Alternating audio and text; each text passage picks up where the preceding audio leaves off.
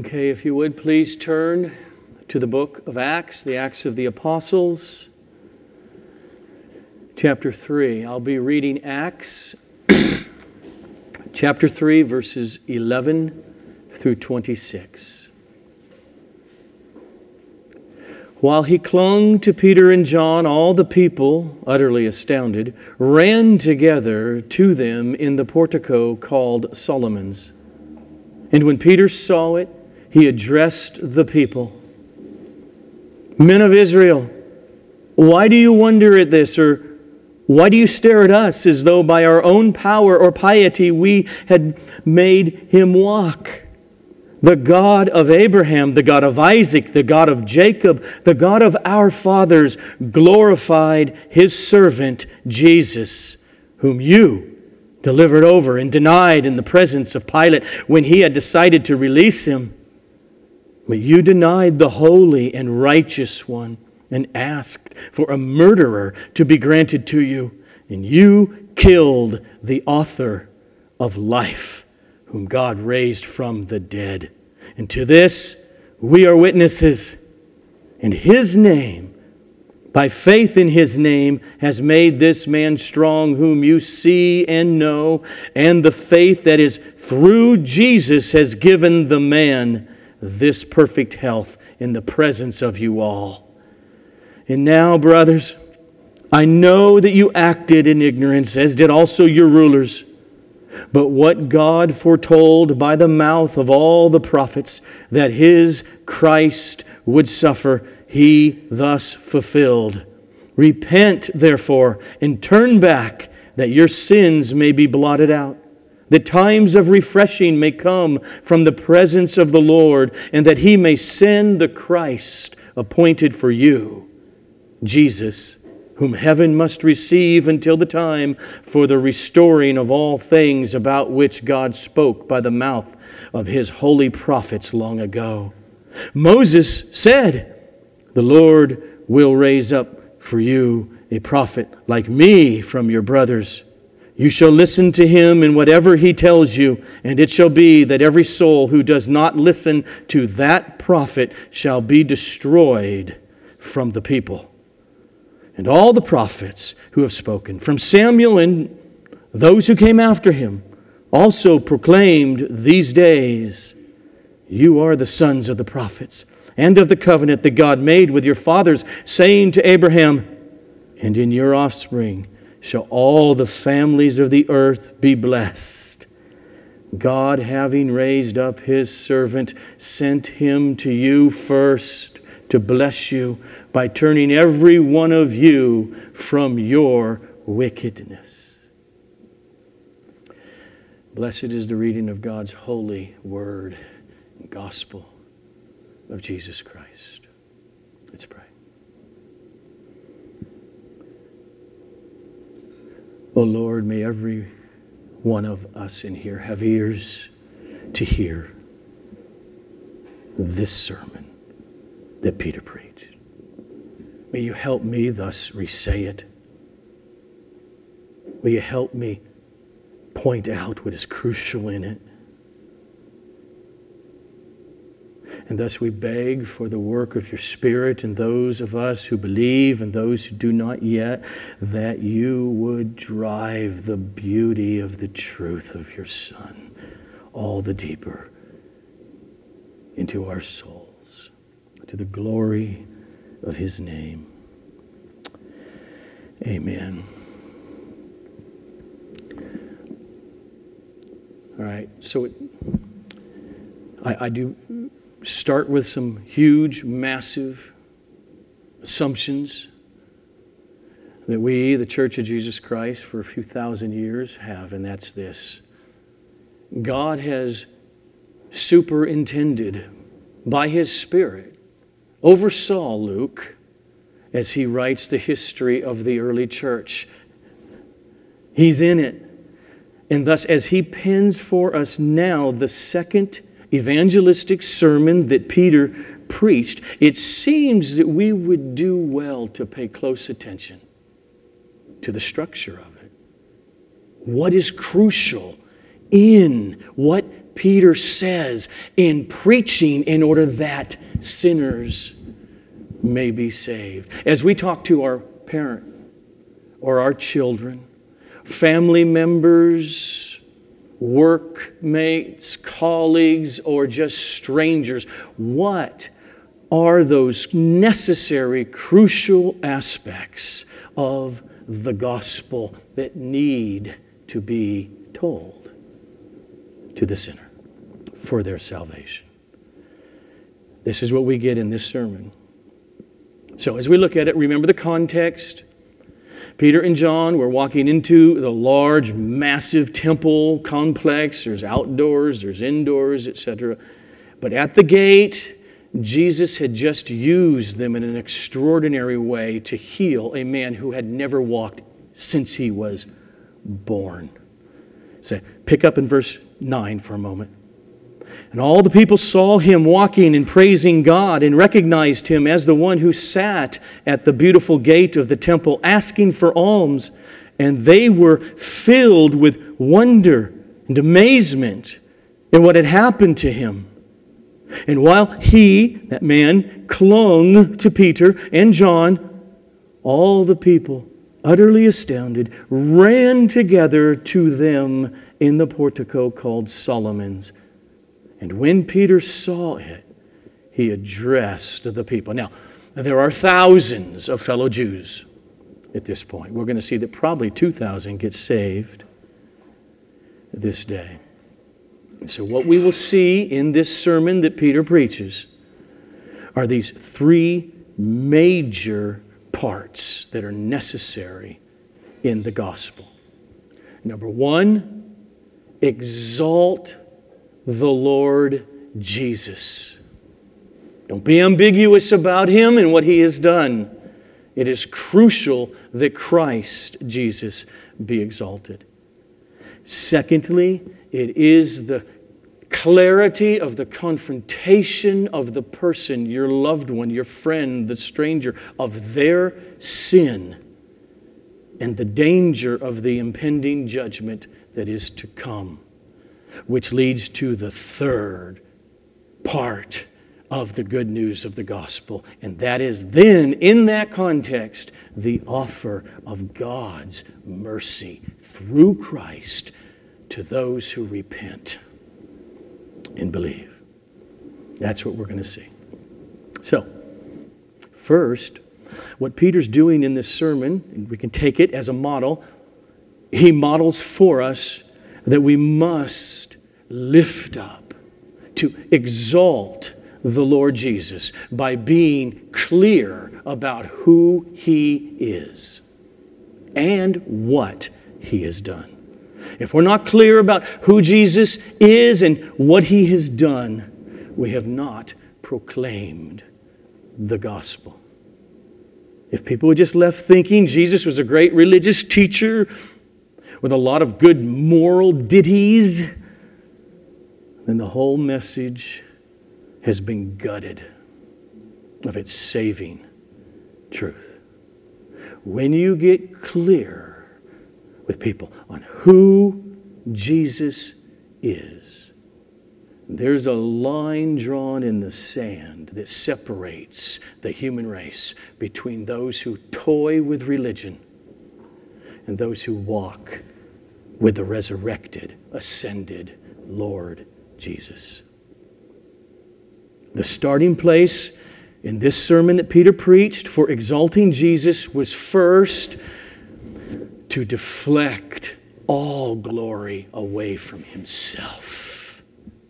He was just used in a miraculous way by Jesus. And this is how he begins his sermon. Verse 12. Men of Israel, why do you wonder at this healing of the man? Why do you stare at us as though by our own power or our own piety or holiness we have made him walk? Don't look at me, is his point. It's Jesus, it's His name that has healed the man. And then that's what leads Peter into telling, remember, he's a Jew. All the apostles and the early Christians, there's 3,000 of them at this point at least, they're all religious Jews. And he is preaching to religious Jews. That's who he is evangelizing. And he drives home the point in this sermon because they have context. They have their Bible, the Old Testament. The stuff he's going to say, they're all very familiar with when he says, Jesus is that, Jesus is this, and Jesus is the other thing. Of these numerous titles now from the Old Testament that Peter gives and attributes to Jesus, whom they killed, all of them can be summed up in the phrase that he uses, the name of Jesus. So remember at the gate, he looks at the man and he says, in the name of Jesus Christ of Nazareth, rise up and walk. And then in verse 16 now in the sermon, he explains it. And his name, that is Jesus' name, by faith in his name, that's what's healed this man. Because the name of Jesus, it stands for everything that historical figure is in reality. That's the point. Jesus is English. Spanish, spelled the same way you would pronounce it, Iēsous. It comes in the New Testament, which is written in Greek. The word is Iēsous. We translate it Jesus. But that's Greek. These are Jews. They have a Hebrew Bible. They're speaking Aramaic, another Semitic language. It translates, that is, Iēsous in Greek translates the Hebrew Yeshua, Joshua, Moses' servant. Yeshua means Yahweh saves.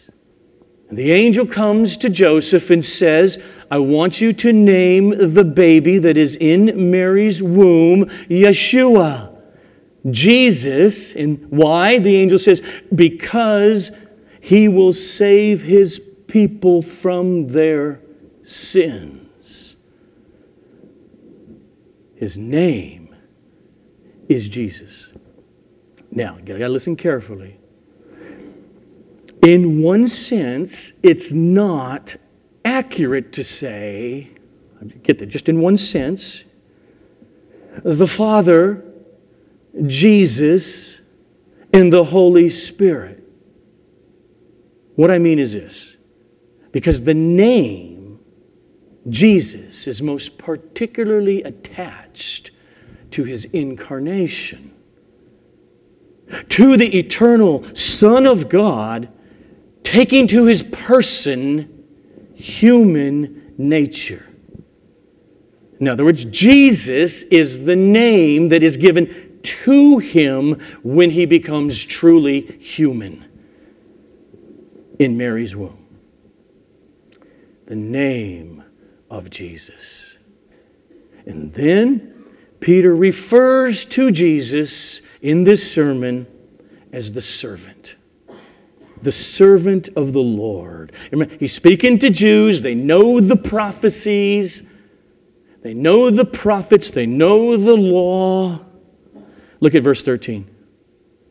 The God of Abraham, the God of Isaac, the God of Jacob, the God of our fathers, glorified his servant, Jesus. God glorified Jesus, and this is how he says it in the context, the one you killed. Jesus was God's special servant. This is recalling the suffering servant of Isaiah 52 and Isaiah 53. 3, who would come into the world and would be a substitutionary sacrifice for sins, as it was God's pleasure to crush him. This is the servant language. He says, Jesus is that servant. God has glorified him. Jesus came to serve by fully submitting to God's will in going to the cross. And then Peter goes further and he calls this bloodied, crucified, executed by the state of Rome man, he calls him the holy and the righteous one. Look at verse 14. But you denied the holy and righteous one and asked for a murderer to be granted to you. He says the human being, the one named Jesus from that little out-of-the-way, nowhere town of Nazareth, was the only perfectly holy and sinless man who ever lived. He was the only man who could be a sin substitute for others. One reason is because he had no sin of his own to be punished for, to pay for. He was holy, as only the Creator, God, is holy and righteous. He's the Holy One. Remember during His earthly ministry, when you read the Gospels, in the spirit realm, evil spirits recognized who the Son of Mary really was. Well, we know who you are, the Holy One of God. And then Peter makes the stunning declaration that this preacher from this nowhere town of Nazareth, whom you killed, is none other than the author of life itself. Verse 14 and 15 again. But you denied the holy and righteous one, and you asked for a murderer to be granted to you.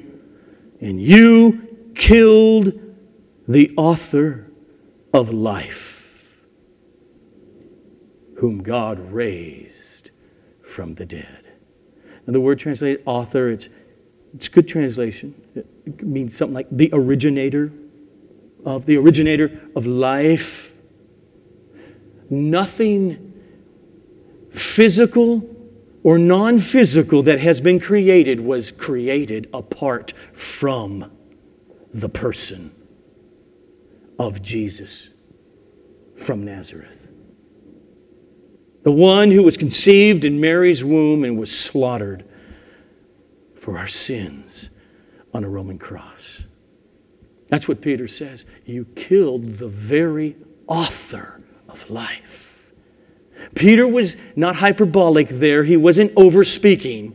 He was sitting right there when Jesus said, and we have recorded in John 14:6, Jesus himself declared, I am the way. I am the truth.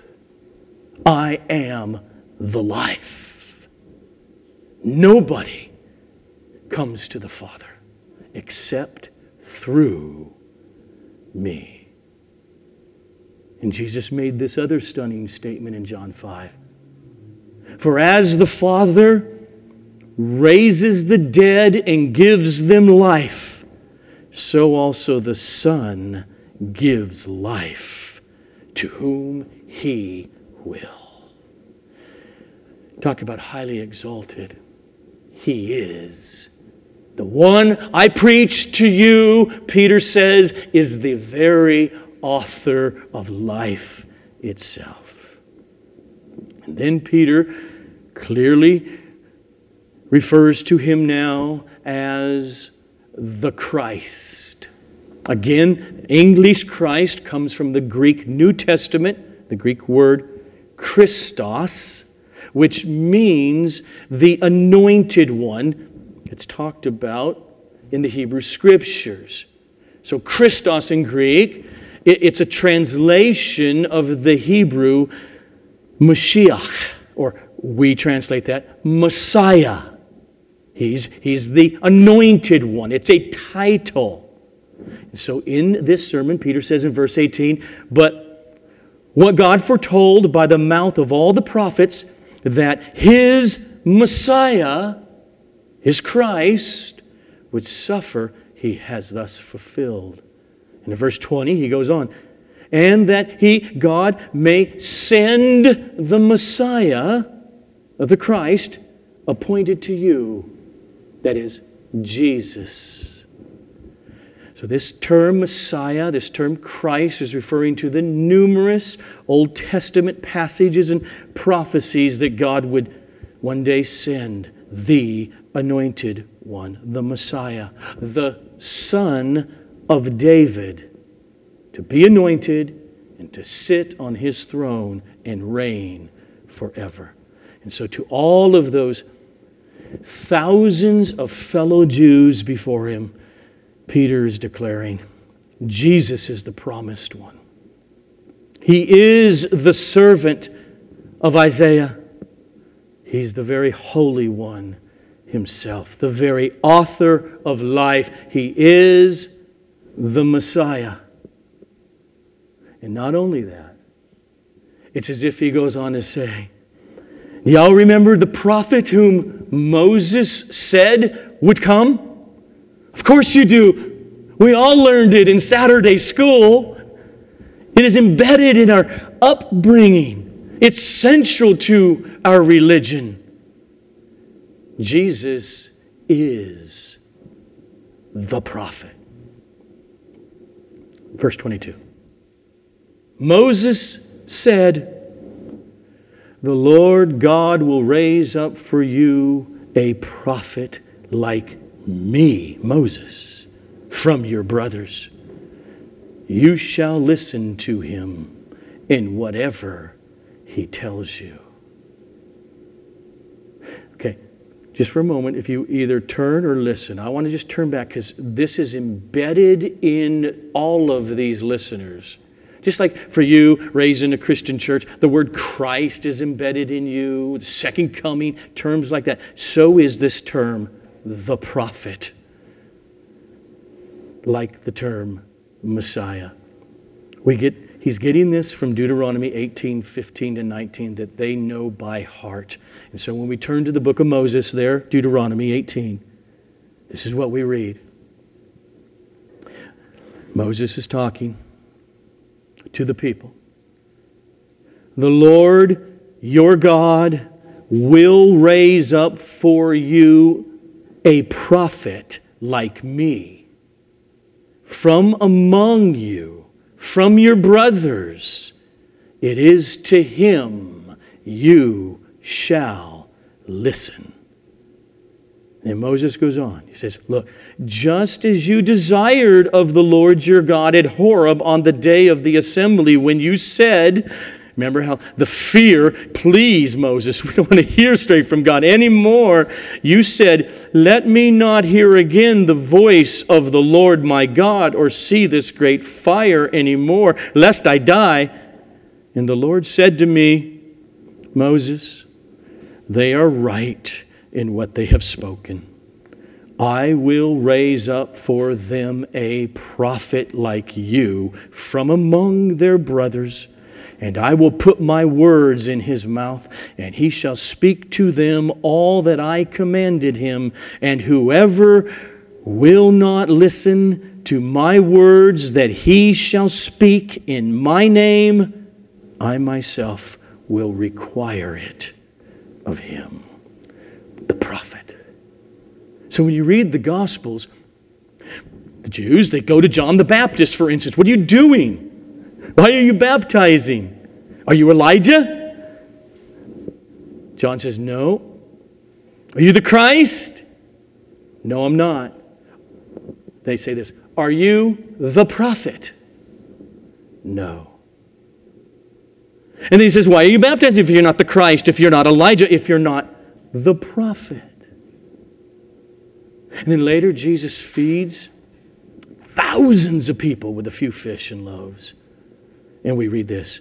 When the people saw the sign that he had done, they said, "This is indeed the prophet who is to come into the world."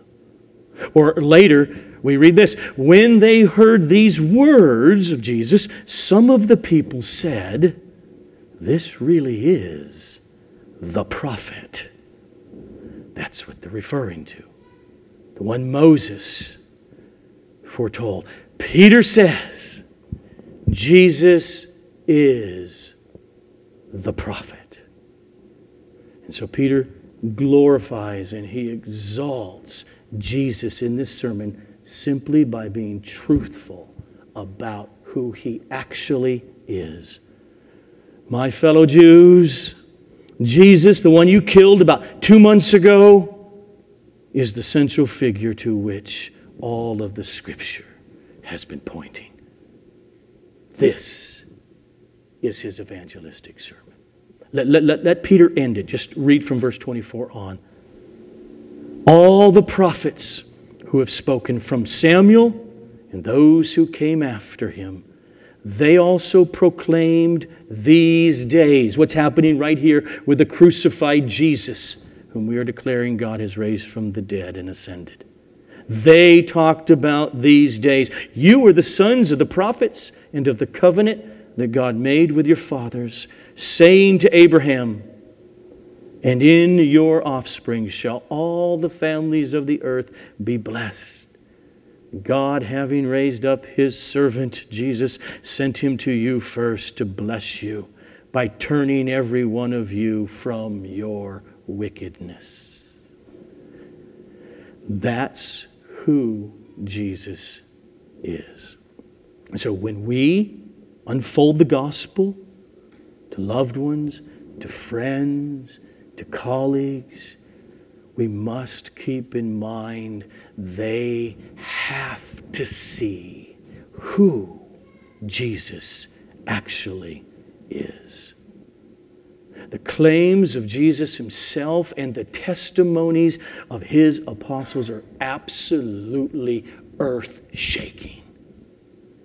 You can't be on the fence. The guy is a nut. Or he is whom he claimed to be. He was resurrected from the dead and glorified, or these men who give us the New Testament are all liars. They must at least grasp that aspect of the gospel. There is no gospel without declaring clearly who Jesus, that historical figure, actually is. That's part of the exaltation of Christ in preaching. Now, you've all heard the saying in our day and age, what would Jesus do, WWJD, right? Okay. That's not the gospel. But what is central to the gospel is WDJD. What did Jesus do? And Peter in this sermon makes it clear. Jesus died. He was killed. He was raised from the dead. And then he, 40 days later, ascended to heaven. And he will come back in order to fulfill all these Old Testament promises of the everlasting, eternal kingdom in the resurrection. So even though his audience was responsible for killing him, Peter makes it clear, he goes on to say, the Scriptures foretold this, that the Christ would suffer. Indeed, he would lay down his life willingly to save many. In verse 18, Peter says, "But what God foretold by the mouth of all the prophets in the Hebrew Scripture, that what? What did he foretell? That his Christ, his Messiah, would suffer. He thus fulfilled." So passages like Isaiah chapter 53, written 700 years before this, or Luke lets us know in the Gospel of Luke, after Jesus' resurrection, talking to disciples, we read this. Jesus says, "O foolish ones, and slow of heart to believe all that the prophets have spoken. Was it not necessary that the Messiah should suffer these things and enter into His glory?" Then Jesus opened their minds to understand the Scriptures. And He said to them, "Thus it is written, that the Messiah should suffer, and on the third day rise from the dead." His death, His being killed on the cross, is central to Christianity. It's central to the preaching of the gospel. And yes, later the Apostle Paul made it clear, as you are faithful to preach Christ crucified, it will be utter foolishness to those who are perishing. But it will be the very power of God and wisdom of God to those who are being saved. The cross of Christ smashes all of our human pride. It drives home the point that we are not just basically pretty good people who need a little religious boost from God in order to get to heaven. If that were true, Christ died needlessly. We are lost sinners. It's the way we come into this world. It's the way I came into this world. It's the way my children have come into this world. We are alienated from God and unable to do anything to save ourselves. If Christ had not died for us as a substitute, bearing God's justice against our sins, we will all be eternally lost. And central to this gospel is the fact not just of His death, but of the resurrection. Not resuscitation back to live a few more years and die, of human immortality, same body that was killed, raised from the dead. Verse 15, "And you killed the author of life, whom God raised from the dead. To this we here are all witnesses. We ate with Him. We talked with Him. We were taught by Him for over a month and a half post-resurrection." And He was not only clear in this gospel presentation of Jesus' death and His resurrection, but also then, where is He? They watched Him ascend to the Father, into the other realm, where He will remain until it's time for the restoration of all things. Verse 21. "This Christ, whom heaven must receive until the time for the restoration of all things, about which God spoke by the mouth of His holy prophets long ago." So Peter models for us that we must first exalt Jesus. Who is He? And what did He accomplish in His life, death, resurrection, and ascension? And that He's coming back. Then there's the second necessary aspect of the gospel, and it's this: we must be clear with the loved one, the crowd, the friend, about their sin,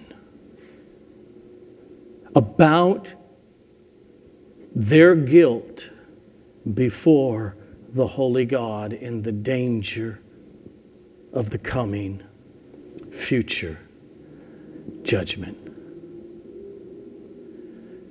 The understatement of the year from this pulpit would be, Peter was not concerned about hurting people's feelings with the truth this day. He's so straightforward and clear, it makes me blush. Let's pick up verse 13. He's preaching to thousands of fellow Jews. The God of Abraham, the God of Isaac, and the God of Jacob, the God of our fathers, glorified his servant Jesus, whom you delivered over and denied in the presence of Pilate, the Roman governor, when he, Pilate, had decided to release Jesus. But you denied the holy and righteous one, and you asked for a murderer, Barabbas, to be granted to you, and you killed the author of life. Peter, that is not how to win friends and influence people to your side. To which he might say, maybe not, but it's true. And the gospel is all about the most important few truths in all of existence. And so Peter nailed them for denouncing the Messiah, the very author of life, and delivering him up to death when Pilate was more than willing to release him. He showed these religious Jews how they were opposed to God himself. Let me just pause for a minute. We have 2,000 years of church history. This is the context. I mean, when I say religious Jews, but there's 2,000 years of religious Christians to whom are in the same predicament in need of salvation in their religiosity. It's not particularly a Jewish problem as opposed to the rest of us problem, Gentile problem. But Peter makes it clear to them by showing them that they have opposed Yahweh, God, the God of Moses and the God of Abraham, by saying, the God of our fathers, even though you did this, he glorified his son, his servant, Jesus. Yes, you denied and killed him, but God raised him from the dead. Peter confronts their sin nature, their blindness, their action that brings God's justice upon them. This is part of the gospel. We live now in a time when classes are taught in Bible college and seminaries, books are written, seminars are given, church growth gurus advocate how to artfully tiptoe around people's sin. How to tiptoe around their actual predicament before their Creator, that they stand guilty before the holy God. Why? Because after all, you want them to come back next Sunday to church. So don't offend them. People come because they want to get their self-esteem boosted, and it feels good. Do that, they'll return. They want to be affirmed for wherever they're at in their life and whatever lifestyle choices they make just to affirm me. So just tell them how God sees what a treasure that they are, and that's why He loves them so much. And then ask them, would you receive Jesus? Do that so that Jesus can now help you reach your full potential in life. That's not the gospel. If you omit sin and guilt and judgment, then Jesus isn't a Savior. And it's no gospel at all. Jesus did not die for pretty good middle-class American folk just so they could feel better about themselves, and then maybe Jesus will be a good guru to help them have a successful life. He died for them because they are guilty sinners who are under God's wrath of the future judgment. And Peter loves his fellow Jews this day in the temple too much to lie to them. He knows that for any of them to experience an eternity of happy tomorrows, they must grasp the depth of their sin and guilt. And so Peter sticks the knife in and he twists it. He tells them that instead of asking for the prophet that Moses told us about, instead of asking for the Messiah, for the very Holy One Himself, for the very author of life, instead of asking for Him to be released, you said, kill Him! And release to us the scumbag Barabbas, the murderer. Peter, in essence, is saying to them, I know you all think you're pretty good folks, but that's the reality. And that's when the third necessary component of the gospel comes in. The offer of God's grace and mercy to the repentant. See, Peter's strong indictment of his audience was not out of some superiority complex that he had. Oh, and may God's wrath come upon you, and that's all I got to say. Peter, around a fire one night, within the last 2 months, denied knowing the author of life. The Messiah, his friend, Jesus.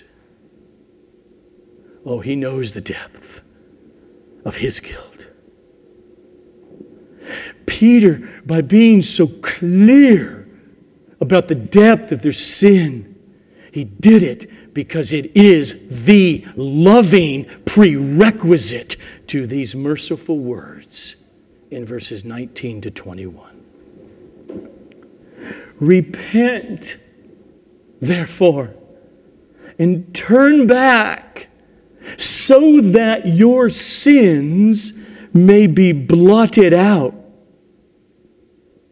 that times of refreshing may come from the presence of the Lord, and that He may send the Christ appointed for you, Jesus, whom heaven must receive until the times of restoring all the things about which God spoke by the mouth of His holy prophets long ago. If they would repent and turn to Christ, the Messiah, and away from their, even though they're religious, rebellion against God, then all their sins would be canceled out forever. Their guilt washed away. And not only that, Peter says, their future, it'll be filled with God's grace and goodness and mercy toward them forever. Jesus was killed in order to receive upon himself the justice of God against the sins of every person who would repent and believe in him. And that's true for every soul in this room. Not only will the sins be blotted out, he says, this will assure you of an eternal future that is mind-boggling, incomprehensibly good. That God, as Peter says here, will establish the kingdom of Christ upon this earth one day. You see, when he uses the term there, the times of refreshing from the presence of the Lord, he's referring to the future age to come. It will be an age of renewal and refreshment. Verse 20, that times of refreshing may come from the presence of the Lord, and that he may send. Didn't he already send Jesus? Yes. He's referring to the second coming of Christ. That he may send the Christ appointed for you. Jesus will come back. We will finally see him face to face as he raises from the dead to eternal glory with him all who have loved his coming the first time. But until then now, he says this, verse 21. Now, the present, he's ascended, and whom heaven must receive, Jesus, until the time for restoring all the things about which God spoke by the mouth of his holy prophets long ago. It won't be a mere renewal of the Garden of Eden. It'll be so much better in the resurrection of the dead with our Lord and Savior, Jesus Christ. And so let me just close then and say where we started. There is nothing more important in all the world than this news about Jesus Christ, the gospel. And so when we who are believers then get opportunities to bear witness to the truth of the Lord Jesus, remember Peter's exalt the Lord Jesus for who he actually is and what he did in his death and his resurrection from the dead. Secondly, do not avoid the truth of your loved one or friend or crowd. Do not avoid the truth of the person's sin, sinfulness, sinful nature, and alienation from God, even if they think they're okay. A person needs to feel in touch with the reality of the one true holy God and their sinfulness and guilt, which will bring a horrible outcome on the future judgment day. And that is the context for the third crucial aspect of the good news of Jesus Christ. Pardon. Mercy. What do I need to do? You can't do anything. You don't need to work for it. Not only that, it's impossible to. It is a free gift of eternal salvation from your guilt in sin, because Christ came and became a human being in order to suffer and die and thus take your sin and guilt out of the way and so that his perfect human life would be attributed to you forever. The only thing you can do is reach out and say thank you. Another way to say it is believe. Believe this message and you will be saved. Everyone who repents and believes will be saved. Praise God. Let's pray.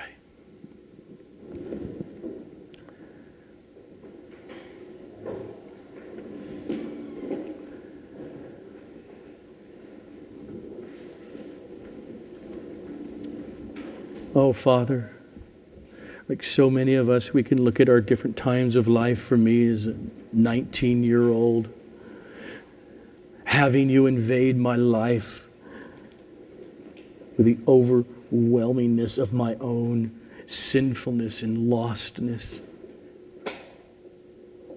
And then reading the Bible, it was always there on the table, and seeing the exaltation and the beauty of Jesus.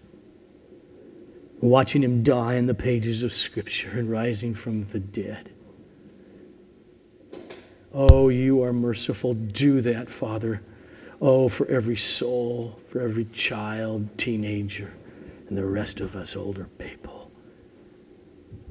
And those of us who love you, may we cherish this gospel all the more, and may you give us opportunities that we would lovingly take advantage of unfolding this gospel to those around us, to the glory of Jesus. Amen. Amen.